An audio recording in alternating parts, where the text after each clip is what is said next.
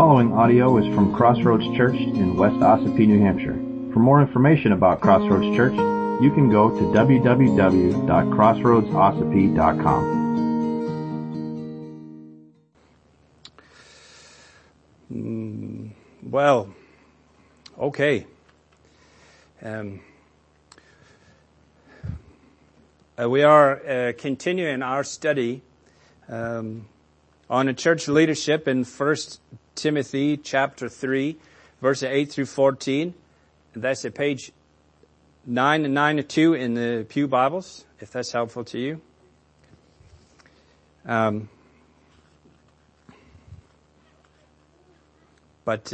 before we get started, we pray. Father, we are so grateful for not just your love for us, not just your forgiveness, though we are grateful for those, but we are thankful that you have given us a way to live. You've set a standard for us to aspire to. We thank you, Lord, that you care enough about your church, that you put a plan in place for us to follow. And we pray that with your help, the power of the Holy Spirit, we would follow your pattern for us. We thank you for loving us enough to not just let us loose and do whatever we feel is right, but we can follow you. We love you, Lord. We pray that your Spirit would open our eyes to see your truth this morning and soften our hearts to receive it. In Jesus' name, amen. Well, after our long sermon on elders last week, I'm glad you all came back because we got another long one on deacons this morning. So this is a good time. In the early church, the Lord, through the Scriptures, established two offices for oversight and general management of the family of God, of the church. And that's the office of elder that we looked at last week, and the office of deacon, which we'll look at today. Just out of curiosity this morning, how many of you are deacons? That's exactly what I was hoping you would say, because it would screw up all kinds of other stuff I was going to say if you did something different. This proves that we need clarification on this topic of deacons. Matthew Henry said in his commentary on the Scripture, "The practical love of truth is the most powerful preservative from error and delusion." And I say that because we as a family, if we don't already, must care about what the Word of God says about our lives, both as individuals and as a church family. If we don't care about those things, we're kind of wasting our time here. We need to care about the truth so that we will be preserved from error and delusion. And that's exactly why we're digging into these idea of deacon and elders. Because we want to adhere to God's truth as revealed in God's Word, and not wander off into error by just doing what seems right in our own eyes, just what's practical to us. So after Paul finished his thoughts on the qualification for elders, he moves on to the deacons in verse 8 of 1 Timothy 3. So let's look at that. Deacons likewise must be dignified, not double-tongued, not addicted to much wine, not greedy for dishonest gain. They must hold the mystery of the faith with a clear conscience, and let them also be tested first. Let them serve as deacons if they prove themselves blameless. Their wives likewise must be dignified, not slanderers, but sober-minded, faithful in all things. Let deacons each be the husband of one wife, managing their children and their own households well. For those who serve well as deacons gain a good standing for themselves and also great confidence in the faith that is in Christ Jesus. Amen. May the Lord bless His word this morning. So, as made clear from our little poll earlier, that there is some confusion about deacons in the Scripture and within our own family, because there was hands-on laps that should have been in the air, and you don't even know it. So I'm happy that we're dealing with this today, so we can get a better handle on the role of a deacon within the church family. So we begin with where the deacons got their start. Anybody remember the first deacons? They're in the book of Acts, that's right. So if you have your Bible open, turn to Acts chapter 6, verses 1 through 6, page 914 in the Pew Bibles, 914. Acts 6, verse 1. Listen to that beautiful sound, pages flipping. It's great. I didn't tell them to put it on the screen, so you're on your own. That's why we'll give you Bibles. All right. Acts 6, 1. Now in these days, when the disciples were increasing in number, a complaint by the Hellenists, that is, Greek-speaking Jews, arose against the Hebrews, these are Christians, Hebrew Christians, because their widows were being neglected in the daily distribution. That's distribution of food. And the 12, the apostles, summoned the full number of the disciples and said, "It is not right that we should give up preaching the word of God to serve tables. Therefore, brothers, pick out from among you 7 men of good repute, full of the Spirit and of wisdom, whom we will appoint to this duty. But we will devote ourselves to prayer and to the ministry of the word." And what they said pleased the whole gathering, and they chose Stephen, a man full of faith and the Holy Spirit, and Philip, and Prochorus, and Nicanor, and Timon, and Parmenas, and Nicolaus, a proselyte of Antioch. These they set before the apostles, and they prayed and laid their hands on them. What's the secret to correctly pronouncing Greek names? Do it with confidence, because you're not right and nobody will know the difference. These 7 men were the first deacons. Their job was to make sure that the daily distribution of food to the poor among the church was fair and that no one was overlooked. This role was necessary because the apostles, the elders of the church, then needed to be preaching and praying and not worried about this task. There needs to be somebody else take care of this so they can do their work. And this is the prototype of the office of deacon. And what these 7 deacons did is a prototype for all those who would be deacons thereafter. Now,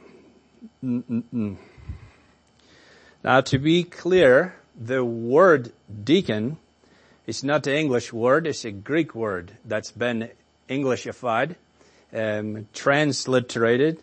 This is a Greek word, diakonos. Which means servant or minister. And that's exactly what the responsibility of the deacons is, humble service. That's a deacon's job. Now, this humble service is not limited to distributing food to poor widows as it was for these first 7. That's what the need was when the deacons as a role were first established. But now it's expanded to many different tasks that have been assigned to people within the church so that the elders can focus on the ministry of the word and to prayer. Where the elders are responsible for the spiritual needs of the church, like we talked about last week, the deacons are responsible for caring for the more physical needs of the church family. Now, I asked earlier who here was a deacon, because there are many here that are serving as deacons that may not even know it. They say that word is not for me, but in truth it is. Here at Crossroads, we don't often refer to people as deacons, but rather as ministry leaders. And this is the same thing. Those that lead the different ministries within our church family are considered deacons. worship ministry, finance ministry, children's ministry, fellowship ministry, missions ministry, property ministry, and now youth and family ministry. Those who lead each one of these ministries are deacons according to Scripture. So, who here's a deacon? That's a few more hands. I'm happy about that, right? Right, you're leading Bible studies, you're serving the people in an expanded way. That's a role of a deacon. So now that we have a little bit better handle on who the deacons are and where they came from and what their duties are, let's consider the requirements that they have and also the blessing that is in store for them. Look at verse 8. Deacons likewise must be dignified, not double-tongued, not addicted to much wine, not greedy for dishonest gain. Just like the elders, like we talked about last week, there are the first requirements of deacons are character requirements. They must be dignified, meaning that they must be honorable and worthy of respect. They understand the seriousness of life and faith and act accordingly. That's what it means to be dignified. They are not double-tongued. There are people that like to do that and split their tongues, but that's not what to talk about here. Anybody grow up watching the Lone Ranger? Remember Tonto? And what did he say about the white man speak with forked tongue? That's exactly what Paul is saying here. Deacons are not to be hypocritical liars. Pretty good standard for all of us, I think. But they're people of integrity. They are who they say they are. And they do what they say they're going to do. They are the same person Friday night as they are Sunday morning. And this, again, should be really true of all of us. They are who they say they are, and they're not liars. They are also not addicted to much wine. We talked about this last week with the elders, that they are not intemperate wine guzzlers. I love that. It's so funny. There is much pressure in ministry, whether you're aware of that or not. And drunkenness of any kind from any sort of substance is out of bounds as a coping mechanism. Not just for all of us, but especially those who are in leadership and those who are serving in this capacity. Also, they are not greedy for dishonest gain. Now, some deacons are directly responsible for the collection of the offering every week and the proper dispersal of those funds. Now, that doesn't mean the kids that pass the plate are deacons. What I mean is that it doesn't just stay here in the plate all week long. It gets counted, and every penny is counted and accounted for and reported. It's not just dumped into a paper bag and carried up the hill to my house. That's not how it works. We often wish that there was more of that work to do, but this is where we are today. Now, there is a temptation that goes along with that work and many opportunities for dishonesty. There are far too many stories of embezzlement and corruption in the church carried out by people who lacked in this character quality. Being greedy for dishonest gain. And that's a broad brushstroke. It's not just about money, but gaining influence, gaining power, gaining control. If this is what someone is after, then serving in church leadership is not the right place for them. This is not about power. This is a humble service. And I get convicted about this because have you ever heard the expression I'm off notes now, so this might not make any sense. You ever heard the expression, how you run your church, or how your church is run, or the people that run the church? Have you ever, am I the only one that's ever, you'd never? Never heard it. Okay. Well, there is a flaw in that thinking. Who runs the church? Well, no, the church is not run at all. We are a family. We're not run. We're organized, but we're an organism, right? And God is sovereign over all of that, and He entrusts different roles to different people, but it's nobody's job to run the church. My job is not to run the church, because what does that even mean? Is it my job to run your life? Is it the elders' job to run your lives? Or the deacons' job to run your life? No. Praise the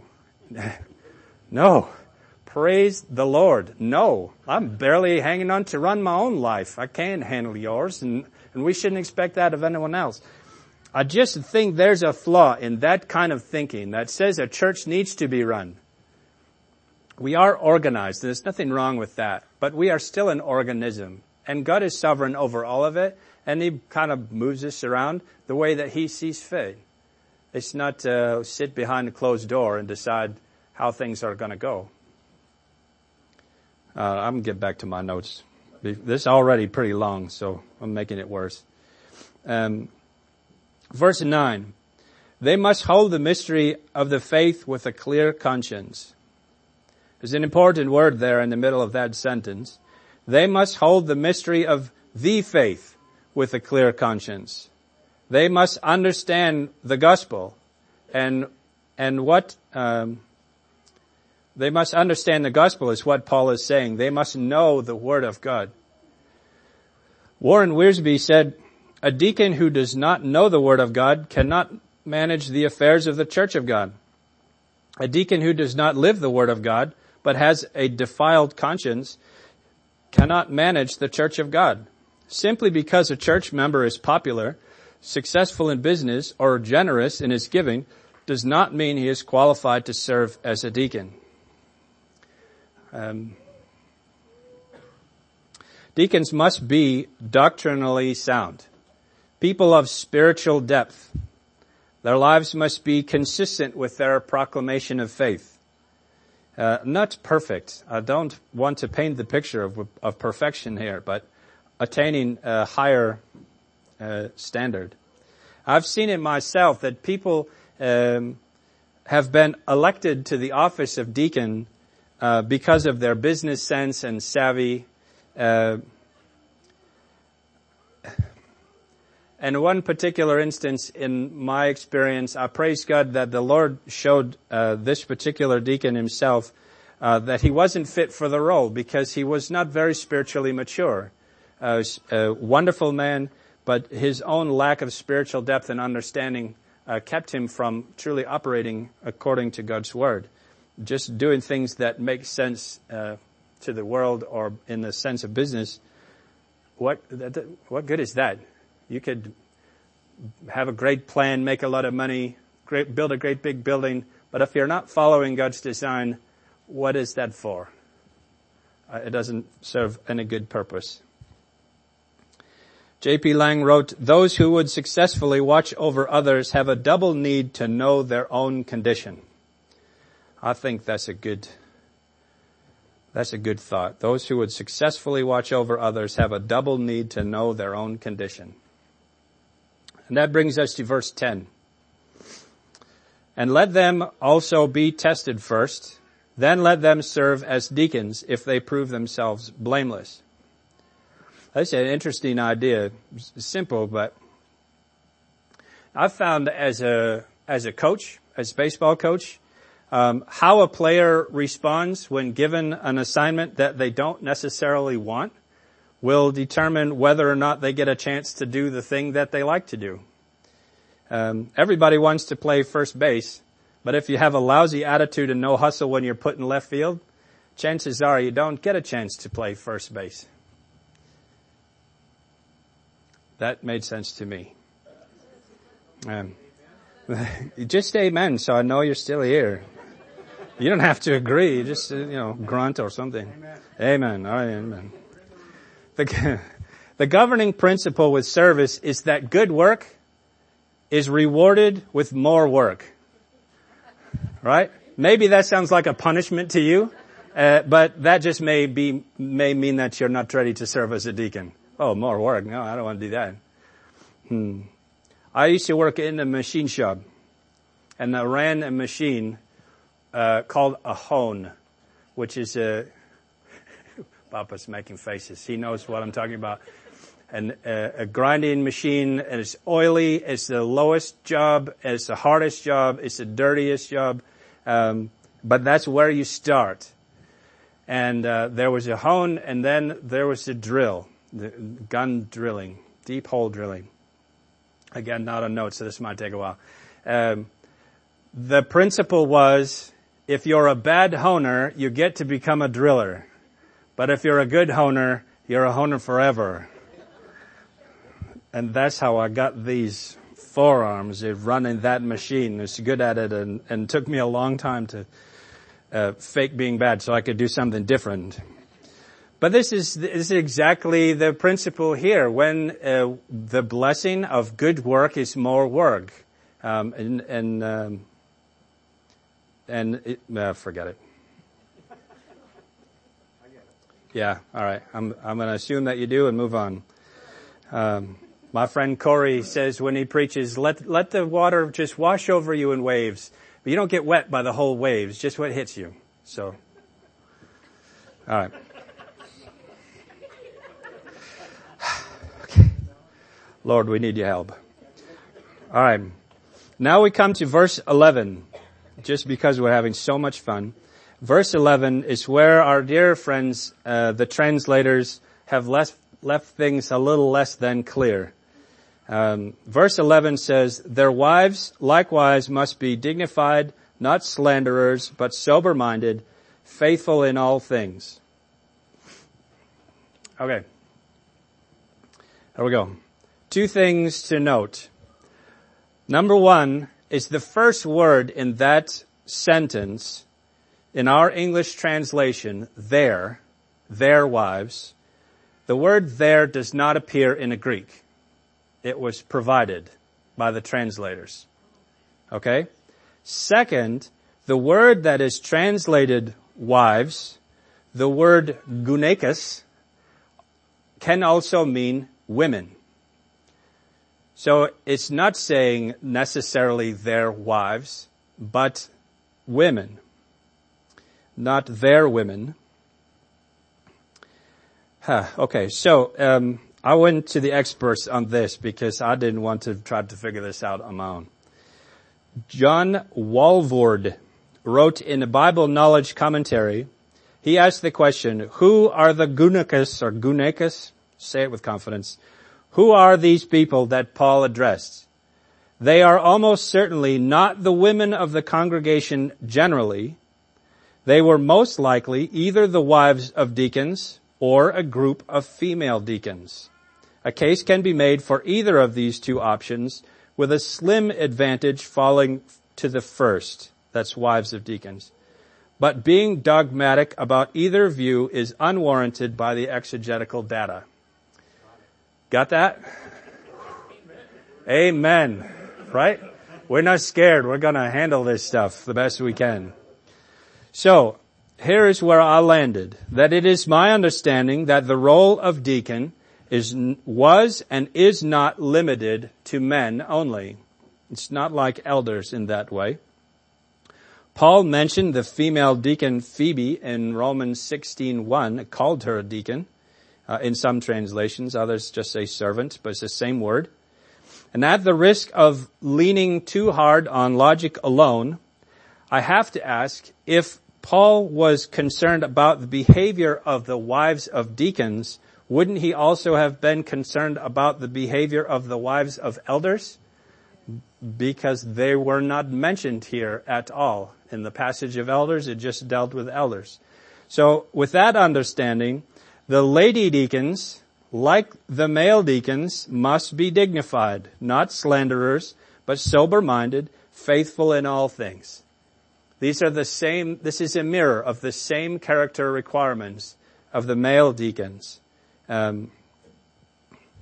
except for the word not slanderers. That word is actually diablos, which means devils. So ladies who are deacons, you can be devils.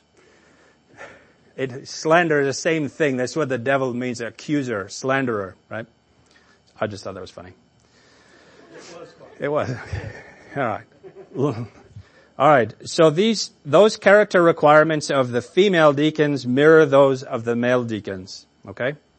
So ladies, your service is warranted and welcome. And he goes back to the male deacons in verse 12. He says, let the deacons each be the husband of one wife, managing their children and their own households well. And the male deacons, as heads of their own households, must be one woman men. That's like we talk about with elders, that they must manage their own households and are good, godly fathers. Now, to be clear, as we looked at this expression last week, husband of one wife, that is literally translated one woman man. This is most definitely a prohibition of polygamy, having more than one wife at a time. But it is not a prohibition of being divorced and remarried. As we talked about last week, every case must be examined individually and handled carefully and prayerfully. I don't think this is a broad brushstroke statement, but each case must be dealt with individually. But I do not believe that the Scripture is prohibiting a man who has been divorced or a woman who has been divorced and remarried from serving as a deacon. Now, on the other side of the coin, this is also not necessarily a requirement for a deacon to be married and have children either. Like you can't be a deacon unless you're married and have kids. However, deacons are to be models of chastity and faithfulness. And I think that speaks for itself. And finally, we come to verse 13, the blessing of the deacon's work. For those who serve well as deacons gain a good standing for themselves and also great confidence in the faith that is in Christ Jesus. Again, John Walvoord summed this up beautifully. He said, though the position of deacon seems by worldly standards to be menial and unattractive, to close followers of Jesus Christ, it looks quite different.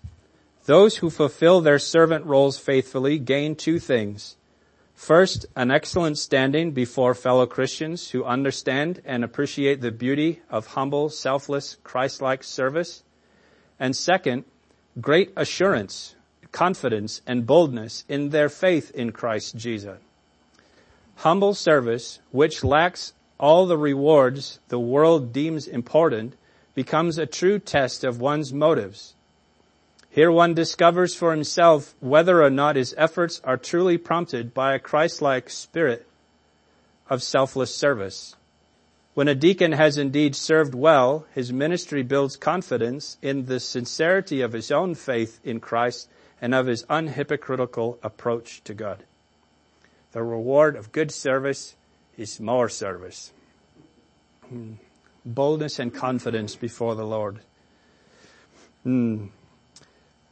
As Mr. Rogers' mother reminded him when he was a child, look for the helpers.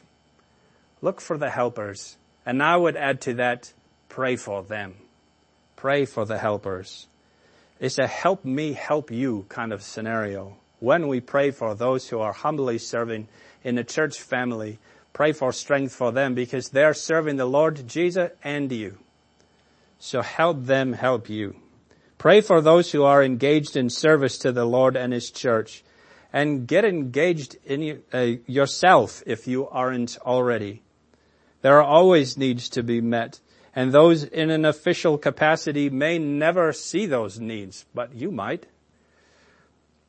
Again, like we saw last week concerning the elders, we may not all have a call to serve as deacons, but we should all aspire to the depth of character and strength of faith that is required of them. Amen? Good. Let's pray. Father, we are so thankful for your church. We're so thankful that you have allowed us the freedom here to follow your design as best we can. Lord, I pray that you would reveal to us any areas where we're falling short, any places that we can improve. We're not perfect, and don't think that we have it all handled, Lord, but we need your help to see those places where we might be doing it wrong or places we can do better. Lord, we thank you for the life of faith that is ours in Christ Jesus. And if anyone here does not know the Lord Jesus and has not been adopted into his family, I pray, Lord, that today they would give their lives to you and receive the forgiveness that you paid for with your own blood and your death on the cross. We love you, Lord, and we thank you. In Jesus' name, amen. If you would like to participate in the mission of Crossroads Church through financial support, checks can be mailed to Crossroads Church, Post Office Box 576, West Ossipee, New Hampshire, 03890.